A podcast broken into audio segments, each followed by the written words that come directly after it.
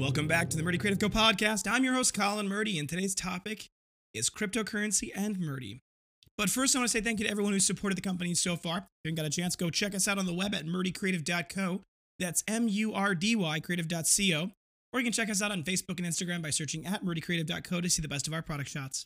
Follow us to keep up to date with our daily photos and be the first one to know about new product launches. You can also use the subscribe button at the bottom of our website to be included in all of our new product announcements. Be sure to check out our laser engraving, personalization options, and exclusive colors on the website, or you can get a blank one on Amazon Prime. All right, well, first and foremost, I hope everyone's being safe out there. We are having another bitterly cold day in Wisconsin. I think it's negative eleven or negative twelve or something like that. Um, but uh, we're used to that. It's it's pretty always pretty much always cold here during the winter, and I know there's a lot of people around the country who are experiencing very cold temperatures. Um, so obviously, I, I wish you all well and hope you're all being safe. Today's topic is a rabbit hole that I have been really working on for the last um, week, week and a half, and it has been interesting to say the least. And I want to say up front, this episode probably is going to be a little bit of a longer one because there's a lot to cover. And I don't want to cut it short because of time, so I'm going to do my best to just cover what needs to be covered. Um, it will lead into Thursday's episode, which is a different topic but a related topic. Uh, so uh, definitely, uh, definitely feel free to tune back in on Thursday for that topic. But um, I was thinking about cryptocurrency. So I was one of those people who kind of thought Bitcoin was kind of an interesting fad for a long time. Obviously, in my lifetime earlier, it went from nothing to nineteen thousand dollars and then back to like four thousand dollars a Bitcoin almost instantly. And I thought that that bubble was probably going to be the end of it because I was very naive about what Bitcoin is and what Bitcoin was. Well, uh, Tesla, for those of you who didn't notice, said that they're going to bought one point five billion dollars worth of Bitcoin. And um, that pretty much cemented Bitcoin at the top of the peak. Now, I've actually bought Bitcoin a lot in the past couple of months. I think it's a good investment long term. Um, I do think it is going to be a major currency in the future, if not a great store of wealth. And there's a couple of reasons why I'm very bullish on cryptocurrency. I think cryptocurrency in general, obviously Bitcoin is the big name, and you know that's you know you want to invest in the big name. But I think there is a lot of reasons why I think Bitcoin will succeed, and a lot of reasons why Bitcoin won't. So I wanted to go in more detail about that. First off, what is Bitcoin cryptocurrency? Very short. Cryptocurrency basically is a digital store of wealth. And you may ask yourself, well, what does that mean? And that's a good question. Fundamentally, the concept of a transaction, the concept of money, especially now that our money isn't backed in anything, is a just an agreement that the money is worth what you say it's worth and that you agree that we all agree that it transacting it happened. Right? So fundamentally, I mean, if you think about it, your credit card is no different. Fundamentally, it's just a ledger, right? You you have money that comes in and money that goes out, and as long as that ledger is valid and isn't tampered with, we all agree that it's the case, right? We all agree that you have the money that you say you have in the bank based off of the ledger. The way cryptocurrencies functionally work is they take that ledger and they distribute that ledger amongst a lot of people in a completely decentralized way. And because they distribute that ledger and they all keep track of that ledger, what ends up happening is that it's hard to corrupt that ledger. I'm not saying it's impossible. It hasn't happened yet as far as we're aware, but it's difficult to corrupt that ledger. And I could be wrong on that. So obviously feel free to mention it in the comments if you think I've missed something. But that's a very short version of it. Now, the advantages of a cryptocurrency is that functionally speaking, it doesn't require a, a third party centralized unit like a bank or like a credit card processing company to do it, right? You and I can transact money without having any third party. It's very similar in many ways to cash in that regard. And it's hard to think of it that way because we've always, in the modern world of digital currency, we've never had a decentralized currency, right? If you wanted to buy something with your credit card, that was a third party that was facilitating that payment, mainly the credit card company as well as the bank. Well, recently, a lot of things have happened that have made me more bullish on crypto. And to give you more context, I'm going to go even further back in history to the Third and Fourth Amendments. Now, the Third Amendment is that the government cannot quarter soldiers in your home, and the Fourth Amendment protects from unreasonable searches and seizures of property. Now, functionally, the Third Amendment for a lot of us is kind of a weird one. Like, why would that quartering soldiers in your home be an issue, right? Why would that? And functionally, it's because that is like putting a spy in your home. And the Founding Fathers had just come out of a war where the British soldiers were quartered in their homes and did function in many ways as spies. So I think in many ways what they were capturing in both the Third and Fourth Amendment is the right to privacy, which has been litigated and discussed ad nauseum for the last two decades, if not longer. And it brings up a really interesting point, which is the idea that the government cannot unlawfully go into your home and spy on you. The government cannot unlawfully go into your search history or your banking records or any of that stuff to find stuff without good, without reasonable cause, and they have to go present that to a judge who decides that that cause is reasonable. And I think that is a wise way of setting things up, because the problem is this. We know that while we like to think of the government as, in many ways, a, a benevolent thing, I think a lot of people like to look at the government that way. Unfortunately, the government is made up of people, and people are sinful. They have their own biases and their own agendas, and at times they can use their power and their position for both good and for bad. And there have been plenty of instances where people have unreasonably been subjected to scrutiny or persecution based off of their, well, based off of just about anything. Martin Luther King Junior was put in jail quite a few times, right? Like, people can, the government can use its power for evil. That's absolutely a fact. And it does. And so by having the Third and Fourth Amendment, the idea was that you'd have to have a judge, and the likelihood of all of that system being corrupt is hopefully at least limited. So that was fundamentally the core. Recent events have brought to light certain instances where third parties, think big tech, big business, big banks, are willing to give the federal government data on their consumers, on their customers, without being requested. And if you're curious as to a most recent example, you can look at look up Bank of America. They recently turned over all of the credit card data associated with their customers for anybody who was in Washington, D C on January sixth, unprompted.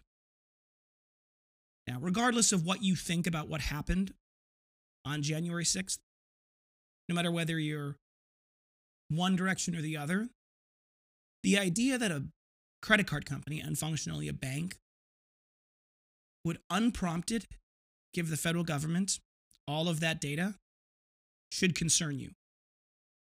Because just as easily as that can go in your favor, if you're on one side, it can go against you. I was one of those people that believed that, well, if you're not doing anything wrong, why would you care about what the government could see?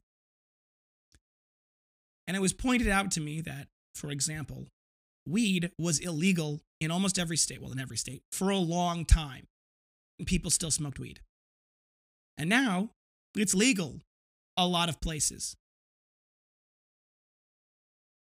What I'm trying to say by that is, we have to be careful about how much power we give the government, and we need to understand that it's important to respect individuals' privacies.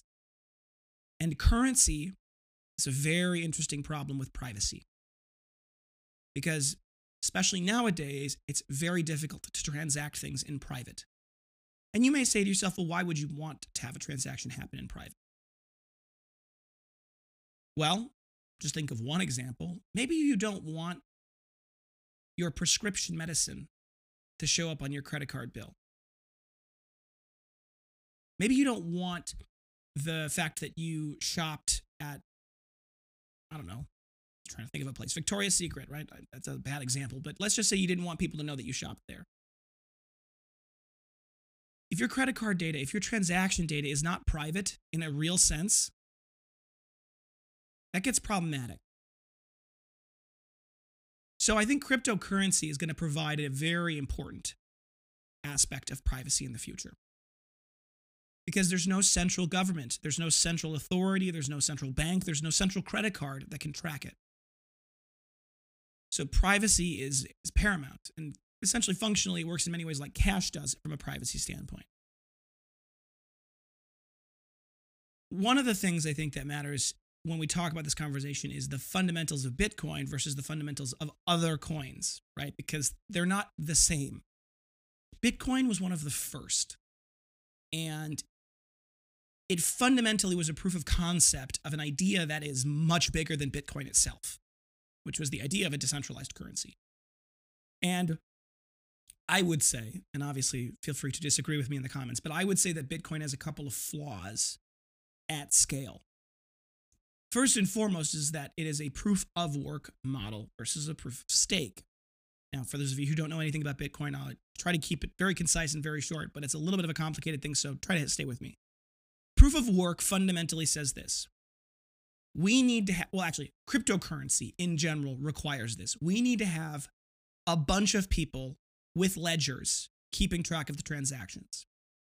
That requires a lot of people separately with computers that are all plugged into the internet that can all have the ledger copies in real time and the transaction data in real time being distributed to them. That requires computers, right? So it requires electricity, it requires all this. So you need to have a way to reward people for doing that. Well, if you're creating a cryptocurrency, the obvious choice is to reward people with the currency that you're tracking, right? The cryptocurrency itself. But you can't reward everybody all the time. Otherwise, it completely inflates the currency. You can't give everyone a coin every time they help. Otherwise, it inflates the currency and it's useless. And you can't, you have to give it in some manner that is at least remotely fair, or at the very least is random. And random is pretty fair, but not always. But the idea is that you can create a system where you can't reward everyone, so you reward a limited person or limited people at a time, but everyone has a chance to win it so that they keep playing, right? Proof of work, which was the first version of this, came around, and, I mean, Satoshi Nakamoto, which is the, or Satoshi Nakamoto is the person who, well, we don't even know if that's a real person. We don't know who Satoshi Nakamoto is. That's the name that the paper that originally proposed Bitcoin was written. That was, a, that was the name that was used for the credit. We don't know if it was a person. We don't know if it was multiple people. We don't know anything really about that person or the people. However, they came up with the idea of using a cryptographic algorithm, a problem that had to be solved in order to get rewarded for doing that. So you keep the computers on the network, the computers are keeping track of the ledger, and the computers are solving a problem, and whoever solves the problem first gets the coin, right? The computer problem. That's, I think, a relatively fair way of doing it, and it incentivizes, in many ways, having very powerful computers be on the network as part of the supporting of it. The analogy that I've used, that I've heard that I like best is if you had a, a tray of dice, and it's three by three, so there's nine dice on the tray, and you have to shake the tray up and down and try to get all of them to land with the one up, right? Very difficult to do, very easy to validate. Well, that works pretty well, except as time goes on, as the transaction ledger gets larger, as more and more people get, you know, part of it, you need to create better and better and better and better computers. And we've created systems now where the only way to mine Bitcoin, which is what it's called when you get the coin because you got the, you, the cryptocurrency right first, is if you have very dedicated equipment. Not only does that dedicated, dedicated equipment cost money, it also requires a lot of electricity to solve that problem because the computer problem is hard to solve. So you have to have very powerful computers that take a lot of electricity to solve it. That creates a baseline cost to the currency. To each transaction, it creates a baseline cost because there's electricity that's an input, there's the machines that are the input, and those both are expensive things at the level that they're being used for Bitcoin. So you have transaction fees.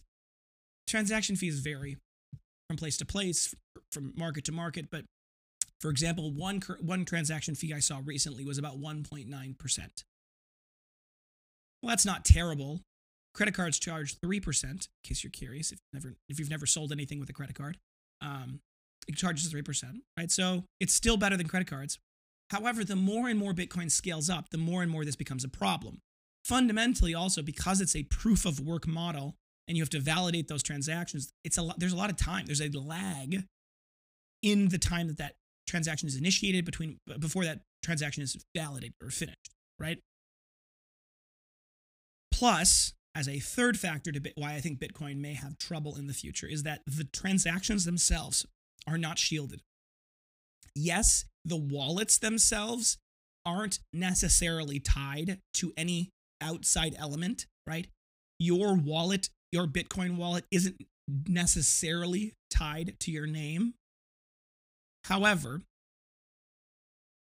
if you want to pull Bitcoin into something like U S dollars, you have to do it on an exchange.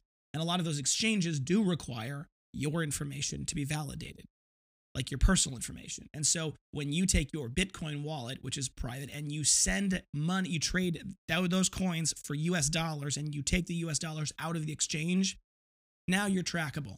And now they have your wallet I D. And once you have someone's wallet I D, you can trace all of their, their transactions all the way back in time. So fundamentally, while it is private, it is not private.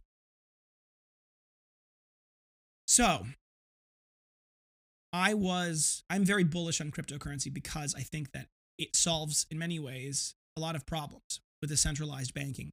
Fundamentally, also, for any of you who have been paying attention, the stimulus checks that have been written over the last year are just because of we're printing more money. We're just printing more money.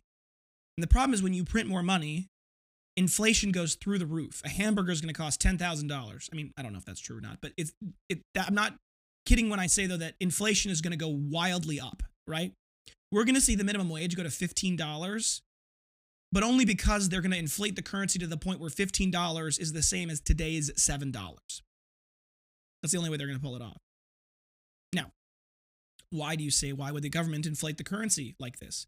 Fundamentally, it's because they're going to try to inflate their way out of the debt that the country owes, right? The country owes, I think, twenty-eight trillion dollars, twenty-six trillion dollars, something like that, which is an absurd amount of money to owe anything, right? That's way too much money.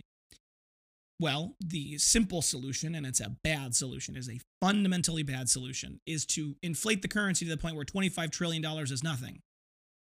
That's a disaster, economically speaking. It absolutely destroys an economy, and it penalizes people who have saved, because if you have one hundred thousand dollars in the bank that you have saved and you have worked really hard for, and they inflate the currency, it is worthless. And all that work, all that sacrifice, all that time is worth nothing. So I think the inflation is bad, but I think the inflation is coming because nobody wants to be fiscally responsible. Nobody wants to cut budget costs, and nobody wants to deal with the problems that that takes. And so because of that, we're just going to print more money. So as the U S dollar hyperinflates, which it will, every country in the world that has their currency reserves, their savings in U S dollars, which has been pretty stable up until now, they're going to have to find a new place to store their wealth. And it's going to be either commodities, which is, eh, okay, or it's going to be something like Bitcoin. Because unlike the U S dollar, Bitcoin cannot be, there can never be more than twenty-one trillion Bitcoin, or twenty-one million, I'm sorry, twenty-one million Bitcoins. Now, a Bitcoin, by the way, can be broken up to eight decimal places. A single one of those is called a Satoshi. So, functionally speaking, we're not going to run out of Bitcoin. It'll just be smaller and smaller amounts of the decimal places that will become the regular currency. You're not going to trade one Bitcoin for a burger. You're going to trade ten Satoshis or one hundred Satoshis for a burger, right? Like, that's how it's going to play out functionally. But the point is that you're going to have to find that a lot of these other, currency, other countries are going to start using an alternative currency like Bitcoin. And functionally speaking, if the U S dollar goes to kaput, um, we're not going to be a superpower anymore. That's, I mean, the dollar is the reason why, in many ways, we hold the position that we do in the world. And so if the dollar gets tanked and Bitcoin becomes the primary currency of storage of wealth, we're going to see a lot of issues. And I think that that's not going to be good playing out. But I think cryptocurrency itself is a very attractive alternative to the dollar because it can't be hyperinflated. They can't print more Bitcoin. It's built into the code of the coin itself. It is hardwired into the way the coin works that there can never be more than twenty-one million of them. And we don't know how many million of them were lost back when it was worth nothing and people like put Bitcoin on flash drives and then lost the flash drives, right? We have no idea.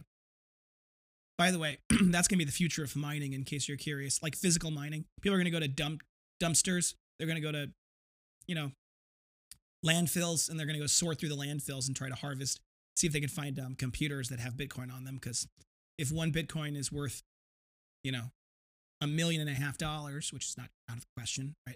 One Bitcoin could be worth a hundred million dollars in the future. That would be very reasonable. if it was the currency of the world and there's only twenty-one million of them or less, then um, yeah, one of Bitcoin is going to be a very expensive thing. And if you've got a flash drive that's got one hundred Bitcoins on it because you threw it away when they were fifty cents a piece, someone could dig up an entire landfill just to find that one thing, and it would be absolutely worth it. So that's going to be a fun little scavenger hunt for the future. Regardless, cryptocurrency is going to likely be the next major world currency. And we already see this in places in South America and Africa, where their currencies, their local currencies, are absolutely terrible. They're worthless currencies.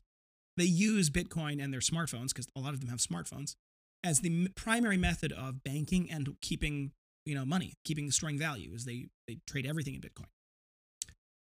So how do you solve the problems of Bitcoin, right? Because Bitcoin itself, fundamentally as a cryptocurrency, is likely to see wide adoption, but it is not good at scale for transactions because of the problems I spe- specified before. twenty twelve, I believe it was, somebody introduced the idea of what's called proof of stake. Now, proof of stake versus proof of work are very different things, and proof of stake is not perfect, but it has some serious advantages over proof of work. The way proof of stake works is this. You still have the same problems you had before. You need people with computers, online, connected to the internet, to support the ledger, to keep copies of the ledger. Now, that's not that difficult, and the ledger itself, functionally, is not that complicated of a ledger. It doesn't require that much computing power for the most part. So, you don't need to have supercomputers to do it. Not really. You still need to limit the way you reward the coin, though. And that's a challenge. But the way proof of stake works is this. Let's say I've got, let's, let's use an example that I've really come to love, the coin P I V X, P I V X, or P I V. P I V is kind of how you refer to it. Let's say I've got one hundred P I V in my, in my wallet. My wallet's connected to the internet. And in this particular example, because this is the rules of P I V, my P I V has been in my wallet, my wallet's been connected to the computer, and nothing's been happening for ten hours. My P I V become, go into the wallet as called staking. So now my one hundred P I V are staked. I can still spend them, I can still use them, but once I do use them, they are, I, I have to wait another ten hours to stake again. Those ten, or those one hundred P I V I have, function like one hundred raffle tickets. And the system randomly picks one of those raffle tickets out of the pool of all of them to be rewarded. It's a little more complicated than that, but that's functionally and kind of fundamentally how it works. Now, what does this mean? Well, this means that if you've got a lot of P I V, you have a more likely chance of winning.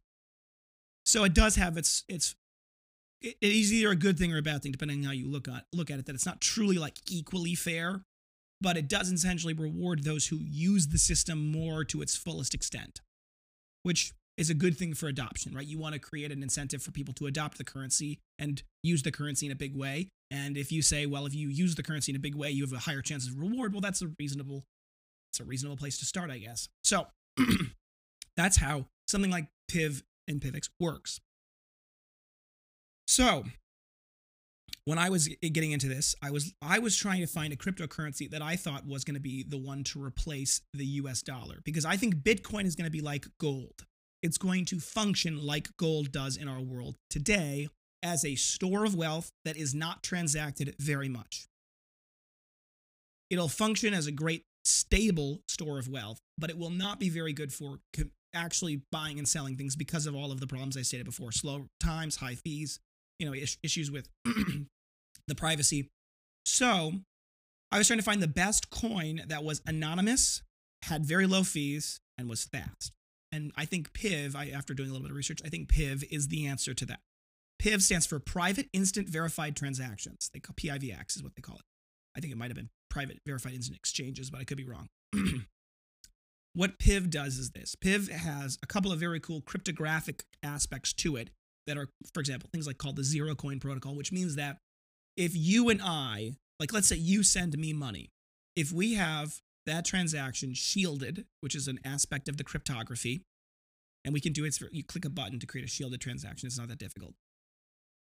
If we have a shielded transaction, it means that our two wallets are able to verify the amount and verify that both parties have the appropriate funds, if, if it's two, two ways, but at the very least, the one party has enough funds to transact, they're able to instantly transact that money and leave functionally no public trace of that.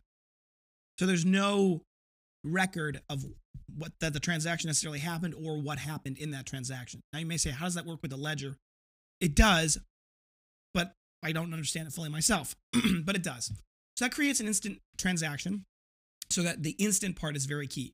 Most transactions happen within one second. They have to ha- happen much like they have to happen, I believe, in less than sixty seconds by the function of the coin. It's not possible for them to last longer. So they have to happen quickly. The amount that you have in your wallet is not public to me when you send me money, unlike in other ways. So the money, that, the amount of money you have is private. It's instant, it's verified, it is private, and the fees are usually less than one penny. Even at scale, they'll be less than one penny, basically, functionally speaking. They're a very small percentage. And unlike the fees for something like Bitcoin, where it goes to the miners, which creates the problem where the miners create a variable, the fees can vary, right? The, the way that it, the transaction fees work is it's burned away. So that, that little tiny fee is burned away and it, it like is removed from the coin supply in the process. It doesn't go to anybody. They say, why would you do that? It's designed to fight inflation of the currency. It's actually a really smart way to design a, a currency inflation problem. So that's how something like P I V X works. I think that cryptocurrencies like P I V X, and there are other cryptocurrencies that are looking at proof of stake. Ethereum is a big one, or Ether, I should say, is a big one that has discussed proof of stake. They may go to a proof of stake model. If they do, that will be very critical. They will be, that will be a big deal for them. But I think that that may, you know, but there are other currencies right now that are doing it, for example, like P I V X. And Bitcoin, I think, will always function in the role that it currently functions in. I do think early on it will be a currency that people will transact in. I do think there will be a time when you can buy a Tesla in Bitcoin. I think very quickly that will shift. And I think no longer will you, I, I think over time, another coin will take Bitcoin's place as the primary cash transactional medium rather than something like Bitcoin. I'm very bullish on this. So much so that I am actively working on implementing tools on our website that allow for us to take our transactions in cryptocurrency. That is proving to be a challenge. But I am so bullish on this that I'm going to figure it out.